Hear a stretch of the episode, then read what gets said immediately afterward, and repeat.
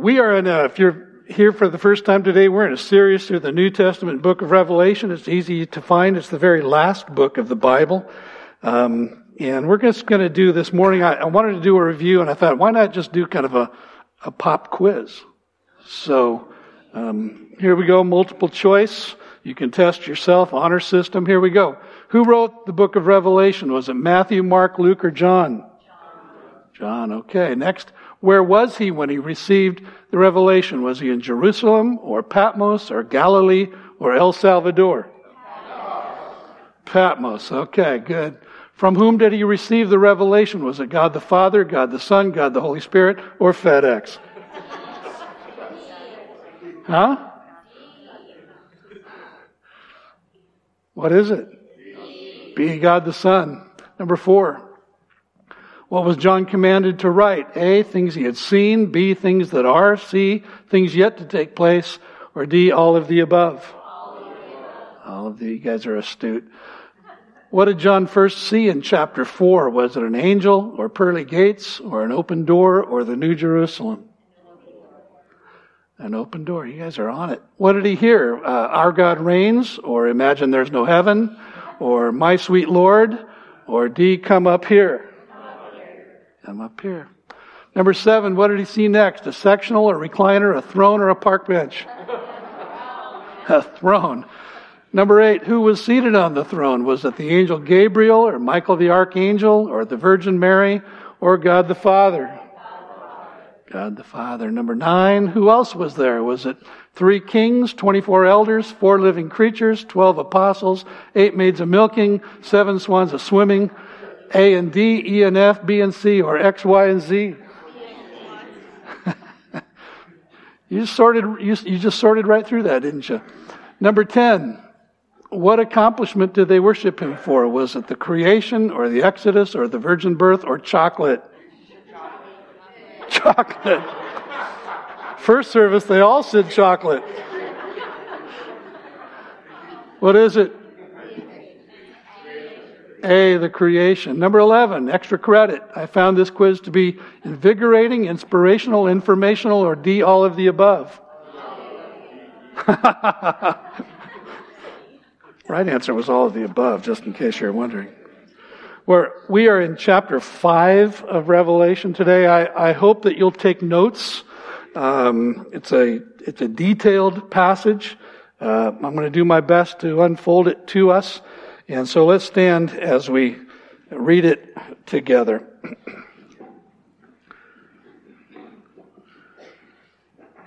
Then I saw in the right hand of him who was seated on the throne a scroll written within and on the back, sealed with seven seals.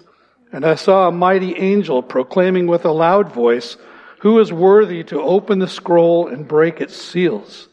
And no one in heaven or on earth or under the earth was able to open the scroll or to look into it. And I began to weep loudly because no one was found worthy to open the scroll or to look into it. And one of the elders said to me, Weep no more. Behold, the lion of the tribe of Judah, the root of David, has conquered so that he can open the scroll and its seven seals. And between the throne and the four living creatures and among the elders, I saw a lamb standing as though it had been slain, with seven horns and with seven eyes, which are the seven spirits of God sent out into all the earth.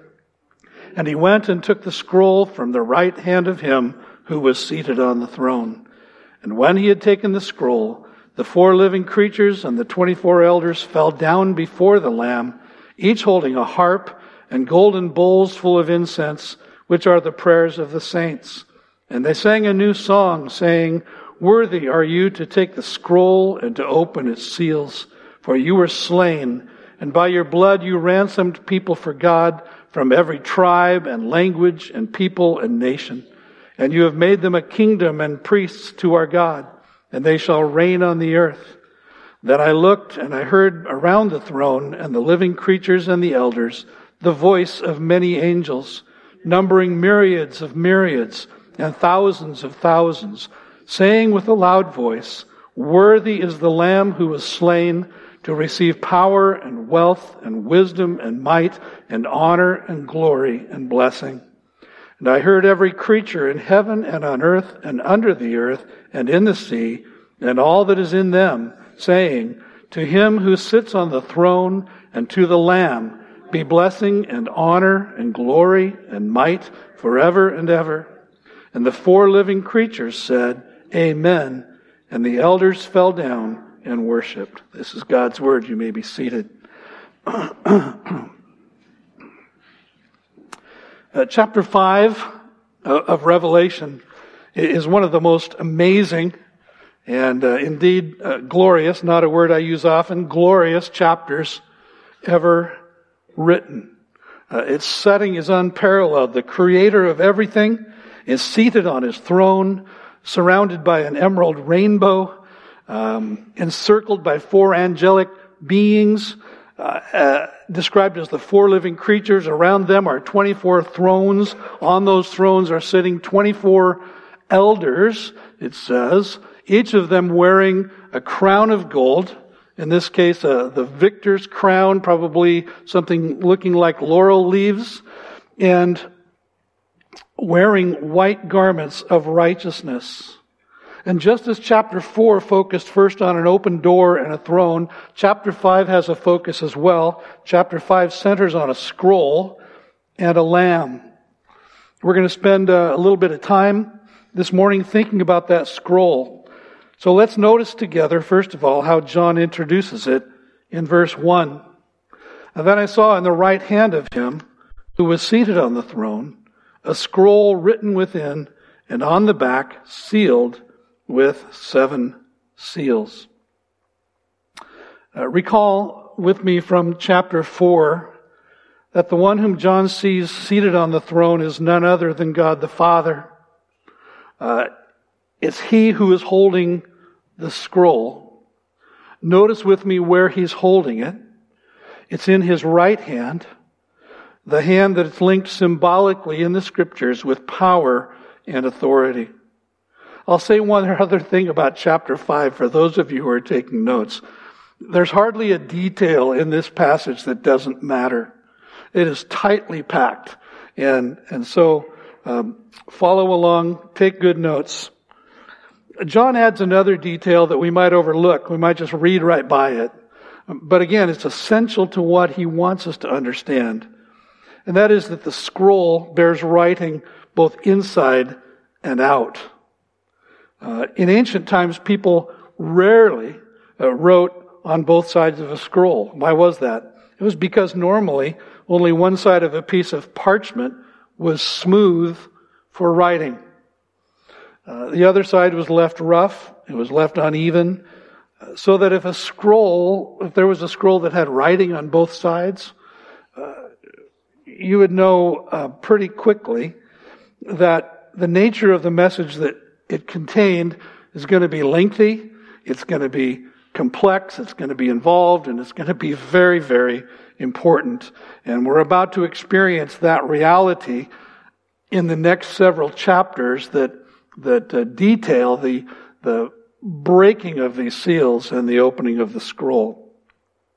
So John adds that the scroll is sealed with seven seals. What's, what's the significance of a seal? Fundamentally, uh, a seal is a mark of ownership.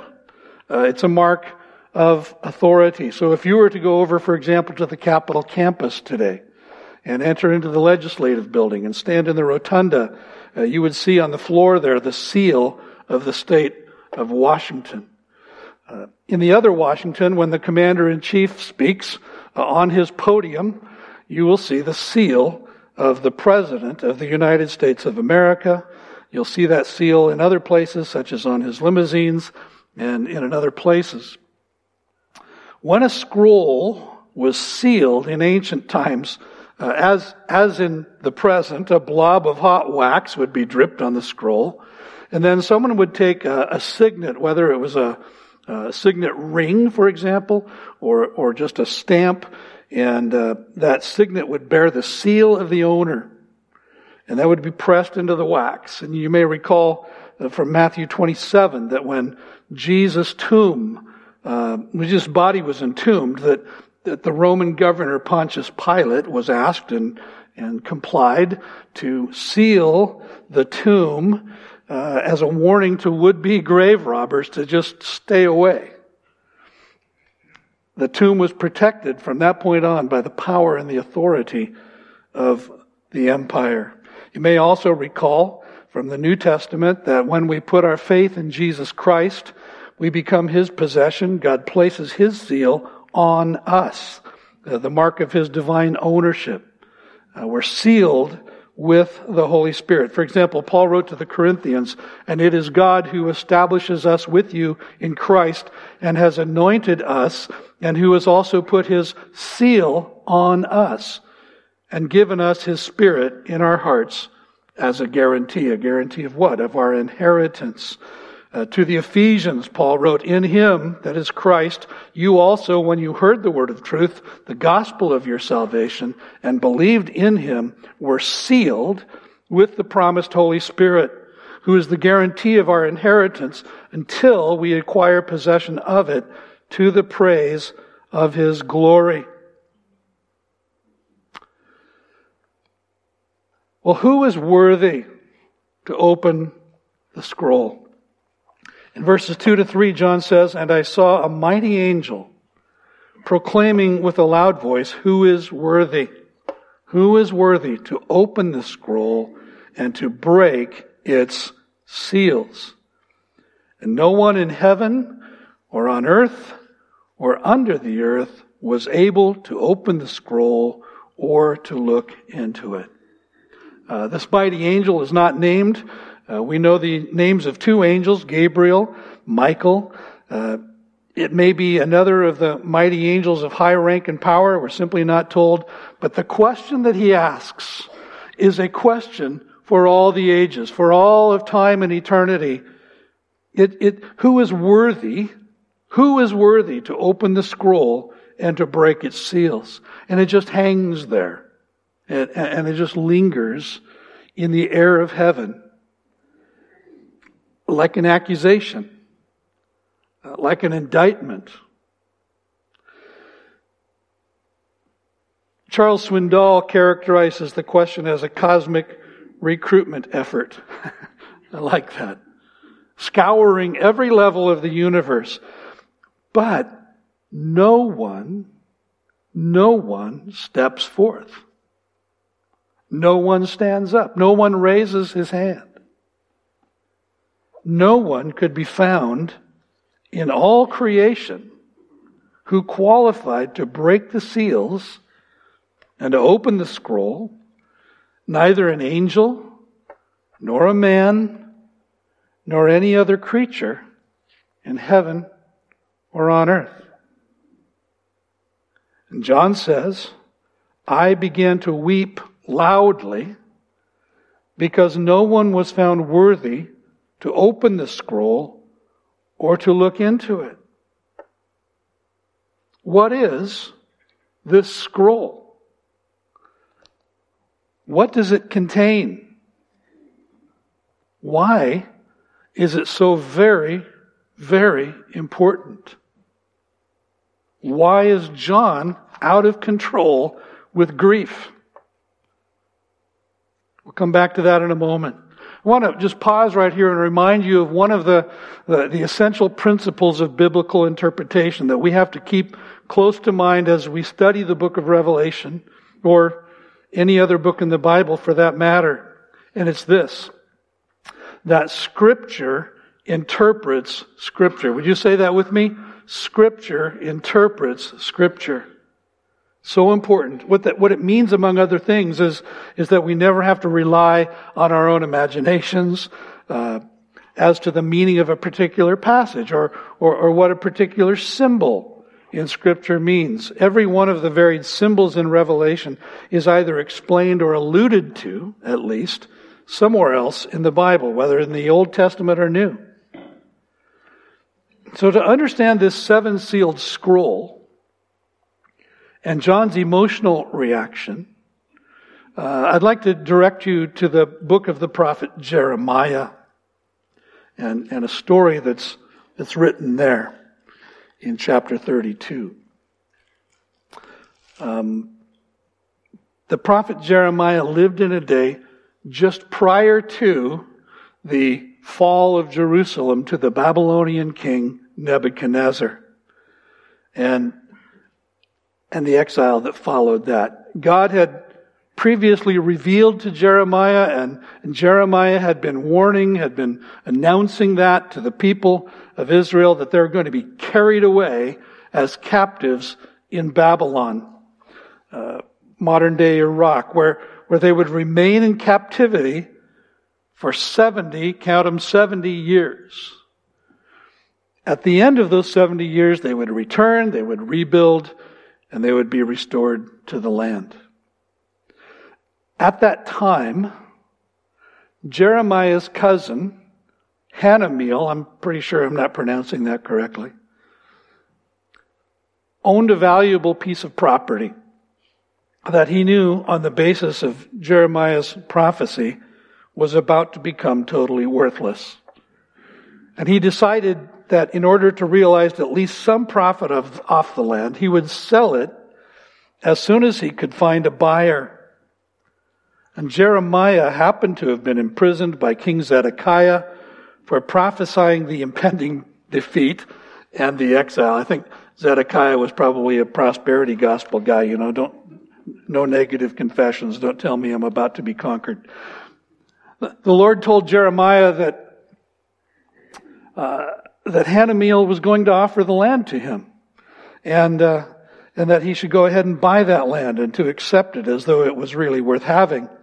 And because the time would eventually come when that land would, in fact, be very valuable again. And why was that? As it, it's that because the Lord had disclosed to Jeremiah that they would be taken down to Babylon, he also informed him that they'd gonna, they were going to be returning. And when they returned, then the land itself would be worth far more than it was in that day. So we're told in Jeremiah 32 verse 8 that when Hanameel came to the prison and offered the land to Jeremiah, he agreed. Uh, the title deed was written up, it was sealed, it was hidden away in an earthen vessel. And though Jeremiah purchased the land himself, he, he would never take possession of it. Um, instead, he was going to inform his heirs of where that scroll, that sealed scroll, uh, the title deed to his inheritance, was located. And when after 70 years the people of Israel returned uh, to the land, a man would go to the court and he would say, This deed belongs to me. I am Jeremiah's heir. I have the right to break the seals and take possession of the property. Hundreds of years later, then, in the Roman world, in John's day, as far as we know, the only legal documents distinctively sealed with seven seals were last wills and testaments. So John would have had no confusion about what he was seeing in the right hand of the one seated on the throne. Um, it was an instrument of ownership that could be opened only by a legal redeemer, a rightful heir. So with that in view, we can begin to see somewhat clearly the meaning of the seven sealed scroll that John saw in the right hand of God the Father. It's the will that represents Jesus' identity as heir to the world. And the title deed. When the, when the angel asked who is worthy to open the scroll and to break its seals, it was another way of saying who is the rightful heir.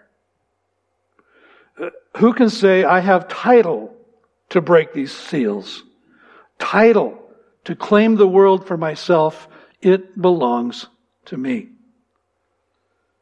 And as the scroll is opened, Jesus Christ receives his inheritance as the Son of God. In Psalm 2, a messianic psalm, the Lord says to his Son, I will tell of the decree. The Lord said to me, You are my Son. Today I have begotten you. Ask of me and I will make the nations your heritage, and the ends of the earth your possession. Remember what Jesus said to his disciples after he had died on the cross and, and then rose from the dead. Read in Matthew 28, 18, Jesus came and said to them, all authority, all authority in heaven and on earth has been given to me. But now we have to return to the question why was John weeping? Why was John out of control with grief? Why the initial outpouring of tears? Think about this. If, in fact, no one was found worthy to open the scrolls, if there was no heir to the throne of creation, then history would go on as it has since the fall. The earth would remain in sin under the curse of Satan's dominion. God's plans for the redemption of Israel, the salvation of the world, would never be realized, and he would be found to have broken his word regarding specific future prophecies and promises. In short, evil would have prevailed for all time and all eternity. Remember that when Adam sinned in the garden, the active rule of humanity over creation was forfeited. Creation itself at that time was subjected to the curse. Lucifer or Satan uh, became the ruler of this world. And the Bible promises that the second Adam, what, what Paul referred to as the second Adam, the one who is fully God and fully man, Jesus Christ, will restore the world to its rightful rule. As fully man, a descendant of Adam, Jesus is qualified to fulfill the original calling of humanity, which was to exercise dominion over all the earth and to subdue it to restore the conditions of paradise throughout the entire world by creating a new heaven and a new earth. And as fully God, as the, uh, the only begotten Son of God, He has the power, He has the authority to fulfill this calling where Adam failed. So that's why John weeps at the prospect of, of eternity without a Redeemer. There may have been another dimension as well. For, for more than 60 years, John, the apostle, the friend of John, the brother of James, one of the two sons of thunder, had placed all of his hope in Jesus Christ as his Messiah to, to, to ultimately turn the world right side up.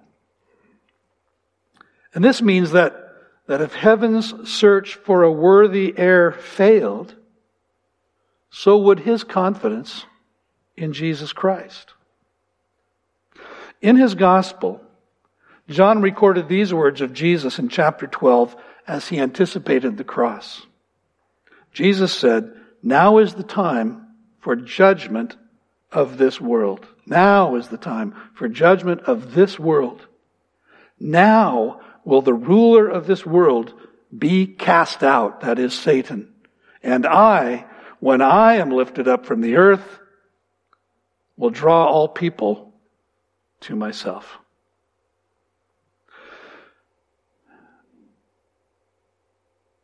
Enter the Lamb. Don't miss that in chapter 5, we see the beginning of God putting everything in its rightful place by placing everything in the hands of the right person.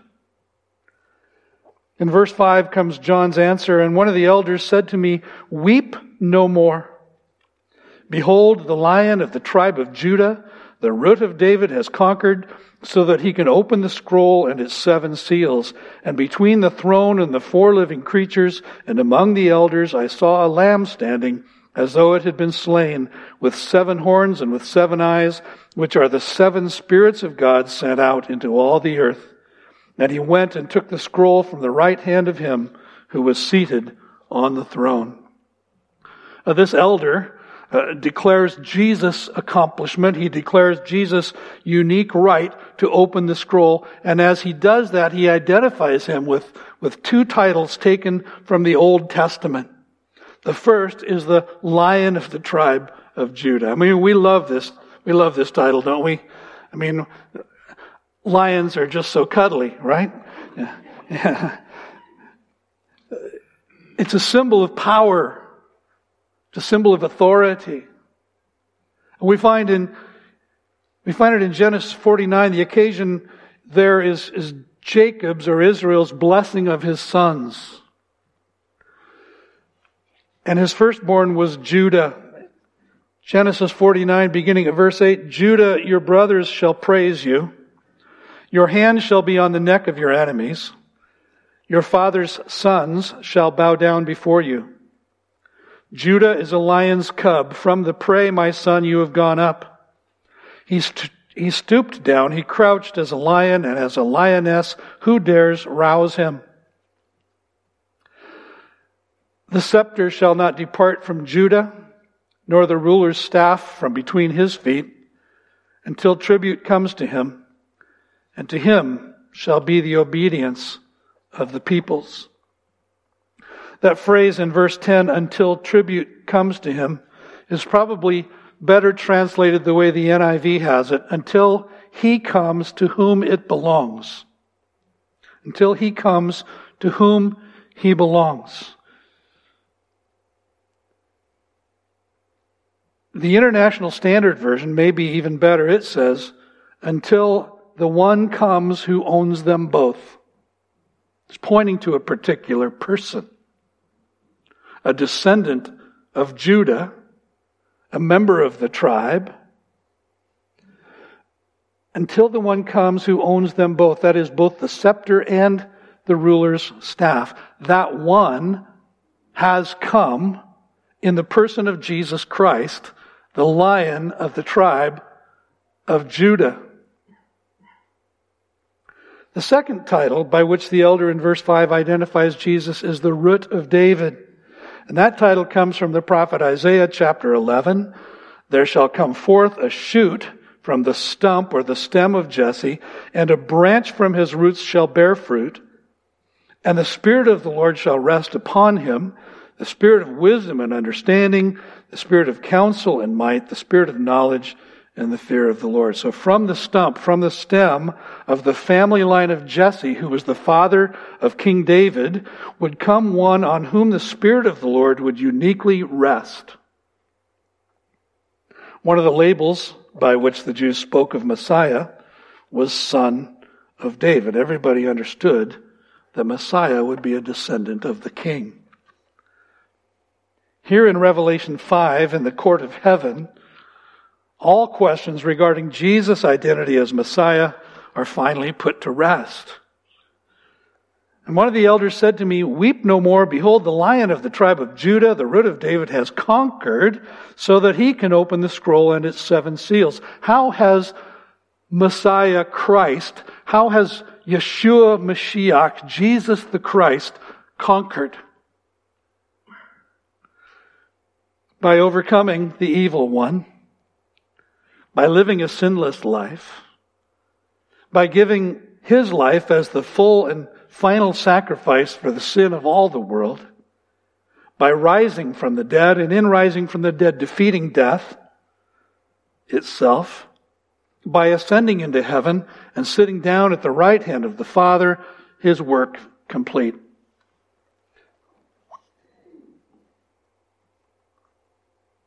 Go with me then to verse 6.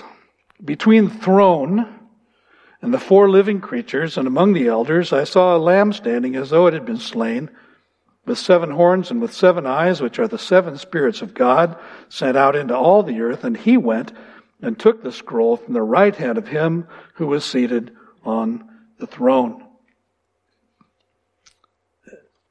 Having heard the announcement from the elder, John looked, surely expecting to see the lion of the tribe of Judah. He expected to see a powerful lion.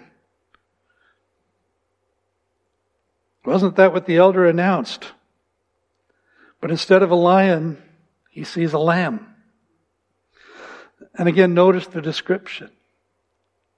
Every word in this passage matters.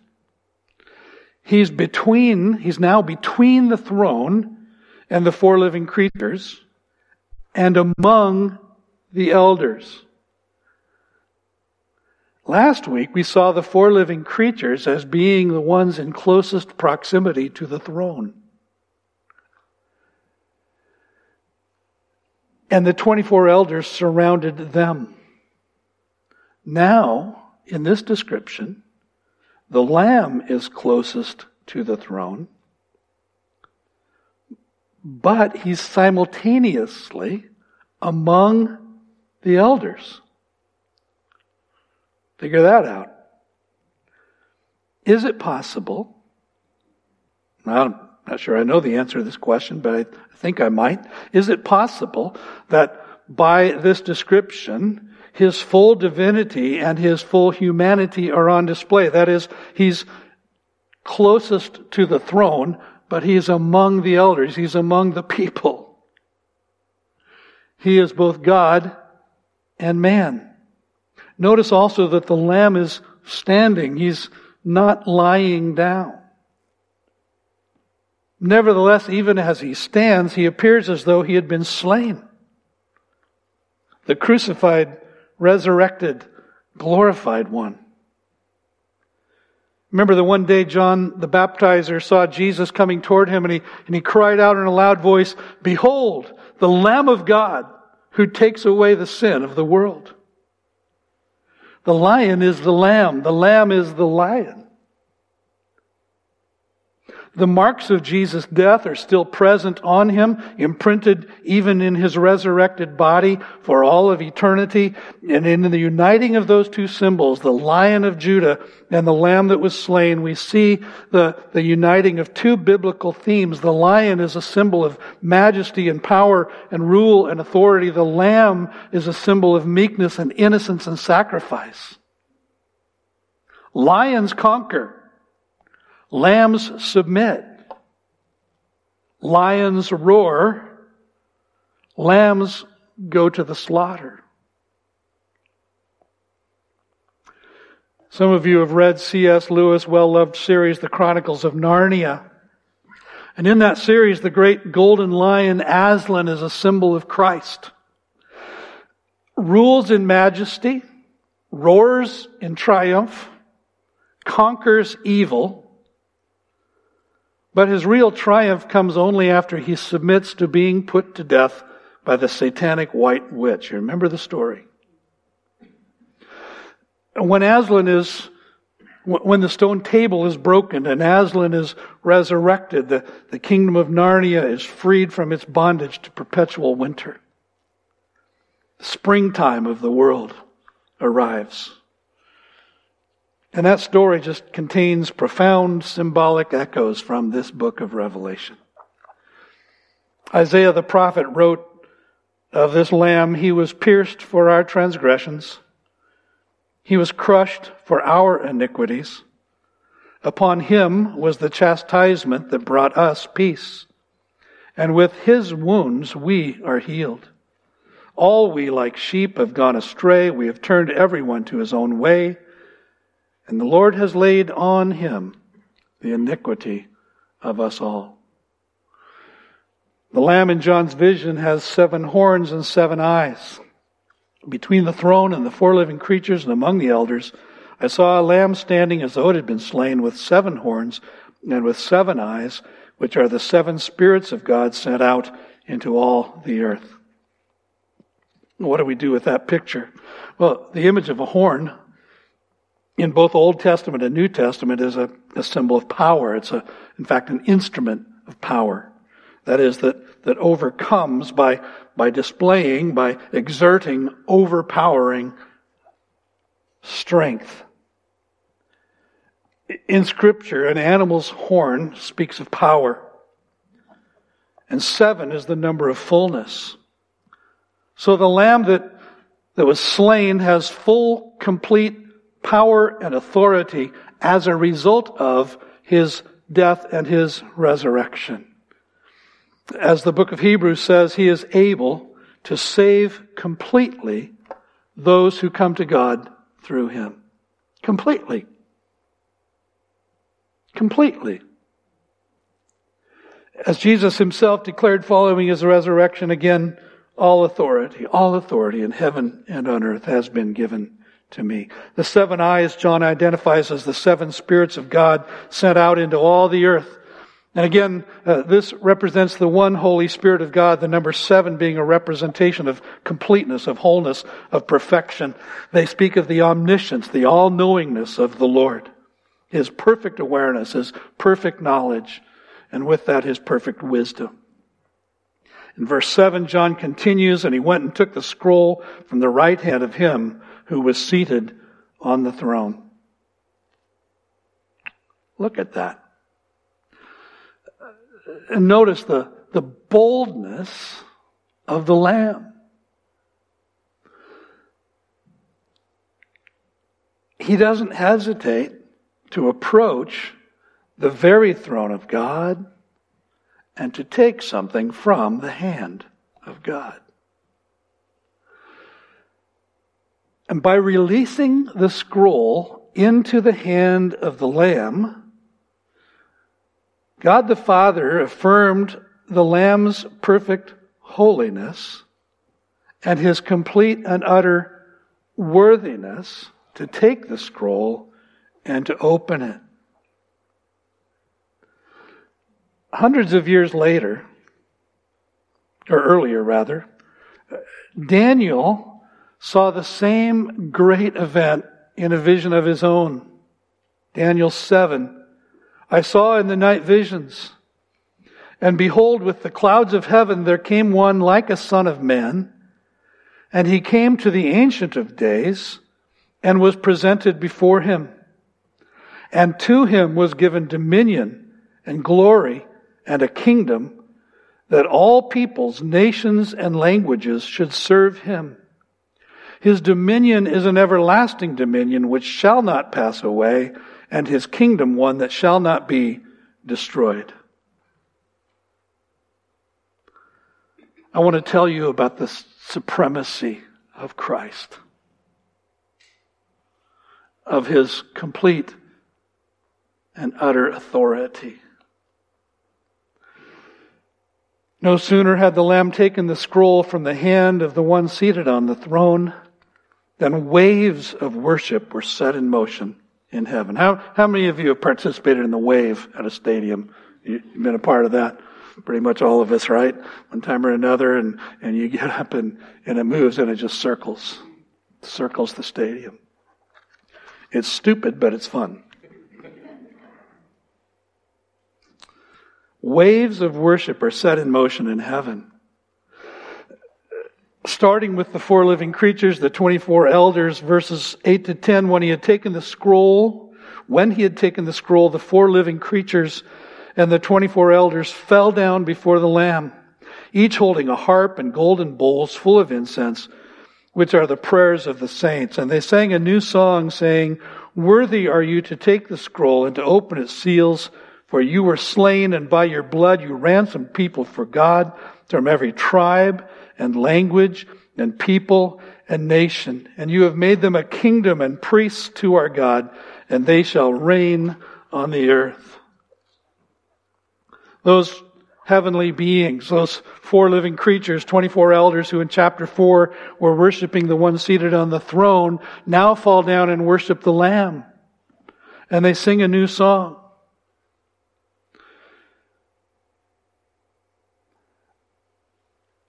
Angels singing isn't a foreign concept to most of us, is it? We often think of angels doing just that.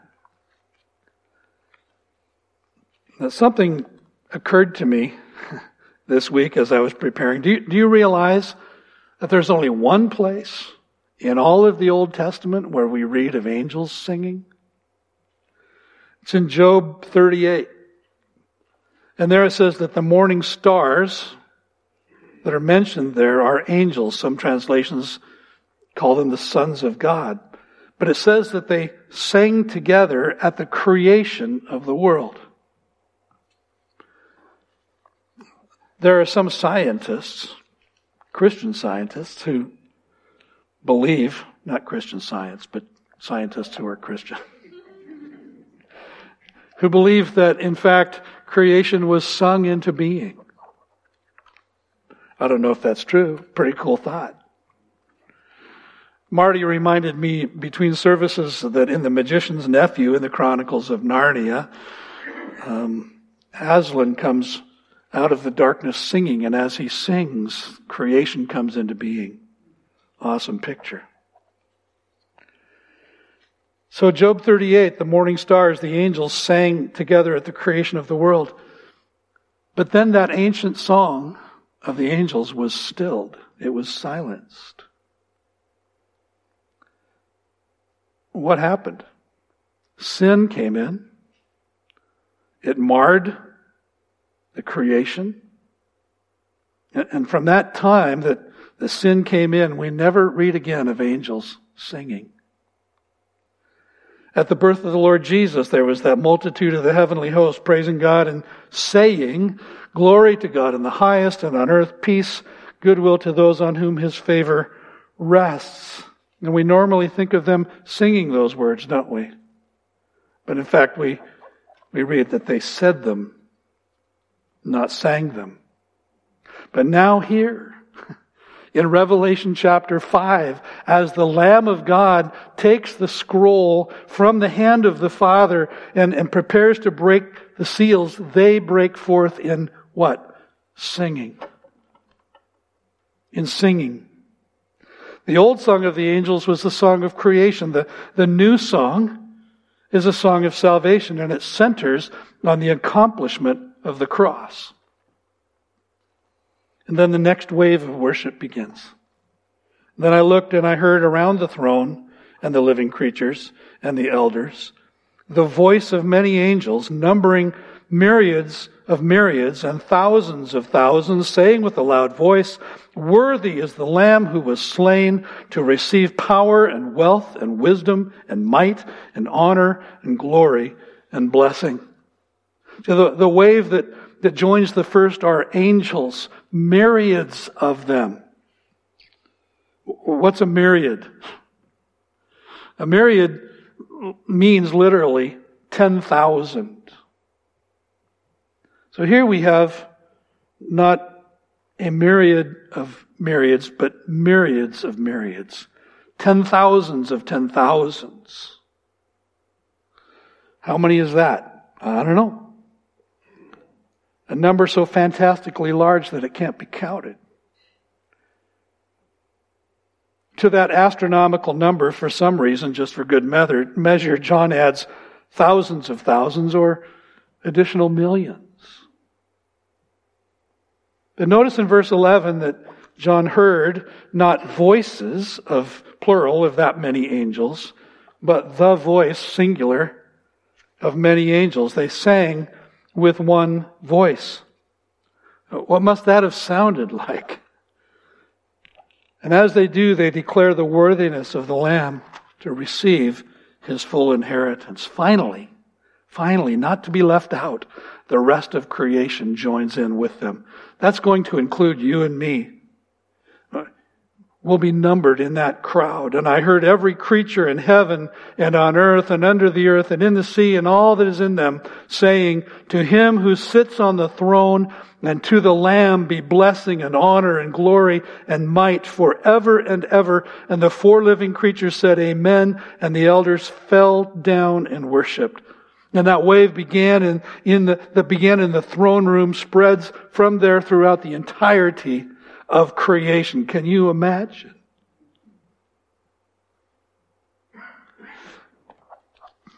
Every creature in heaven and on earth and under the earth worship the Father and the Son, and those who led the wave originally chime in again, saying Amen, and again falling down and worshiping Him. Paul saw this scene in advance when he wrote to the Philippians regarding Jesus Christ. God has highly exalted him and bestowed on him the name that is above every name, so that at the name of Jesus every knee should bow in heaven and on earth and under the earth, and every tongue confess that Jesus Christ is Lord to the glory of God the Father. Amen. Amen. You know, we saw last week that the, the scene in chapters four and five takes place following the rapture of the church. And that, that means that, that if you've trusted in Christ as your Savior, if you've recognized Him in your life as your sacrificial lamb, you'll be there. You'll be there. You'll be part of that third concentric wave of worshipers along with the, the rest of creation, declaring to Him who sits on the throne and to the Lamb be blessing and honor and glory and might forever and ever. I mentioned earlier that in chapter 4, the, the worship was centered on God, the, the Creator. In chapter 5, the focus of worship is on God, the Redeemer. And as I bring this to a close, I'd like to again ask you this question that, that, that is the start of what I hope will be an ongoing conversation right on through the book of Revelation. And the question is, what is worship? What does it mean to be a worshiper? And are you a worshiper? One of the things that this passage and many others in the scriptures tell us is that worship isn't mindless singing of words on a screen or in the pages of a hymnal. Uh, nor is it the invention of nice things to say about God Neither is it working yourself into some self generated emotional state. But it is instead the thoughtful recognition of who God is, of what He has done, what He will yet do, because He has promised He will, and how completely worthy of all of our praise He therefore is, and responding accordingly not just with the words of our mouths, but with the obedience of our hearts and lives. But worship is also much, much more than an academic response to a download of theological information. J.I. Packer wrote that we've got to turn our knowledge about God into knowledge of God by turning each truth that we learn, he said, about God into a matter of meditation before God, leading to prayer and praise. In other words, we need to worship God on the basis of truth and allow that truth to transform us, to produce worship within us. And when the Spirit of God takes up residence within us, when we allow truth from God's Word to thoroughly permeate and transform our minds, as Paul said in Romans 12, 2, be transformed by the renewing of your mind, then our hearts will inevitably overflow, overflow in exuberant worship. As I was preparing for this teaching, as often happens, I was reminded of an old hymn that, that we used to sing in church when I was a child. It was written clear back in the 19th century. For those of you who are wondering, I was not born yet then. But what it conveys is still incredibly powerful for me. The title of the hymn is Beneath the Cross of Jesus. Some of you know this hymn. But the second verse says, Upon the cross of Jesus, my eyes at times can see the very dying form of one who suffered there for me. And from my stricken heart with tears, two wonders I confess the wonders of redeeming love and my unworthiness. Part of being a worshiper is coming to truth about ourselves, the reality of our unworthiness, the reality of our inability to ever meet God's righteous standard. And then it's to be overwhelmed with the greatness and the grace of God expressed to us through the cross of Jesus Christ. And then to overflow with gratitude and praise. Isaac Watts once said, One thing I remember that I am a great sinner and Christ is a great Savior.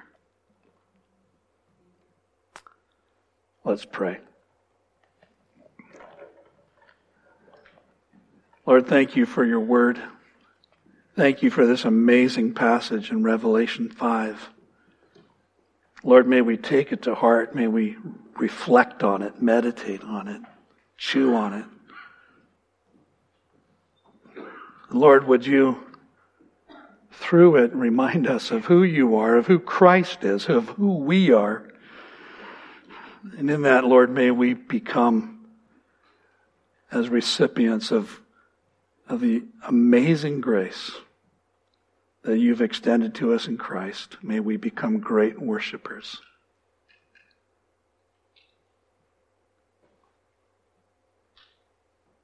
What we know not, teach us. What we have not, provide us. What we are not, make us.